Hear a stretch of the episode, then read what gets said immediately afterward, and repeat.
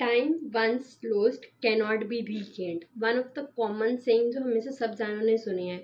But हमें से max जाने, फिर भी टाइम जो है मैनेज नहीं करते।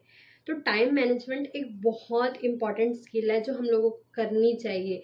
क्योंकि हमारे पास at the end of the day बहुत कम टाइम होता है। हर किसी के पास eight six four zero zero seconds ही होते हैं। बट कुछ उस टाइम पे बहुत ज़्यादा बड़ा अचीव कर लेते हैं और कुछ कुछ नहीं करते। कुछ बस सोचते रह जाते हैं और कुछ एक्शन भी कर ले जाते हैं। तो क्या रीजंस होंगे कि कुछ जाने इतना ज़्यादा इम्प्रूव कर लेते हैं उतने ही टाइम में और इतना ज़्यादा अचीव कर लेते हैं और कुछ जो है बहुत कम कर पाते हैं? तो बेसिकली टाइम मैनेजमेंट के बहुत इंपॉर्टेंट सेवन लॉज है जो हम वन बाय वन डिस्कस करेंगे।